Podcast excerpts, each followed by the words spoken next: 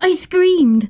The hands that had grabbed my ankles yanked down hard, and I disappeared beneath the snow and earth. Rough stone and the roots of old plants clawed at my hair and clothes, scratching what little flesh I had on show. I felt like I was falling forever into a pit of darkness. I landed with a heart jarring thump. The air in my lungs was forced up my throat and out of my mouth, sounding like an ungainly belch. My landing was so hard that every bone in my body rattled. I found myself in utter darkness. A sound, not too far away, came from my right. I glanced in that direction, raising my fists, which were now tingling with energy. I fired off three bolts of lightning from each of them. My surroundings lit up in hues of blue and purple. In the snapshot bursts of light, I could see I was in some kind of underground crypt or cavern, but there was something else too.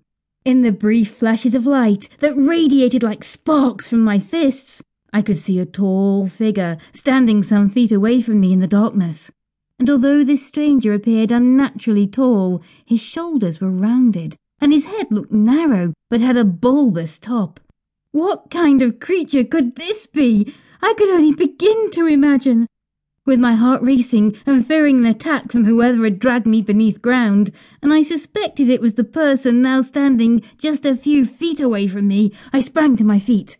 The rucksack I carried hung heavy against my back, as snow dripped from my long black hair and onto the shoulders of my coat.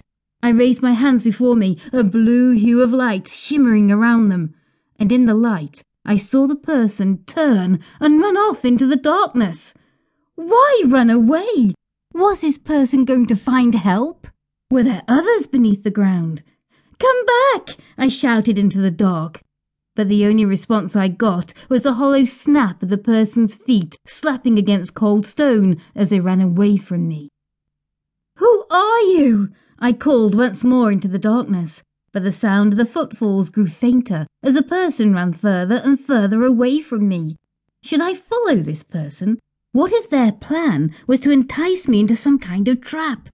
I looked up, hoping I might see the hole in which I'd been pulled through, all I could make out was the twisted roots of trees and plants as they dangled from the earth above my head, each of them looking like broken fingers.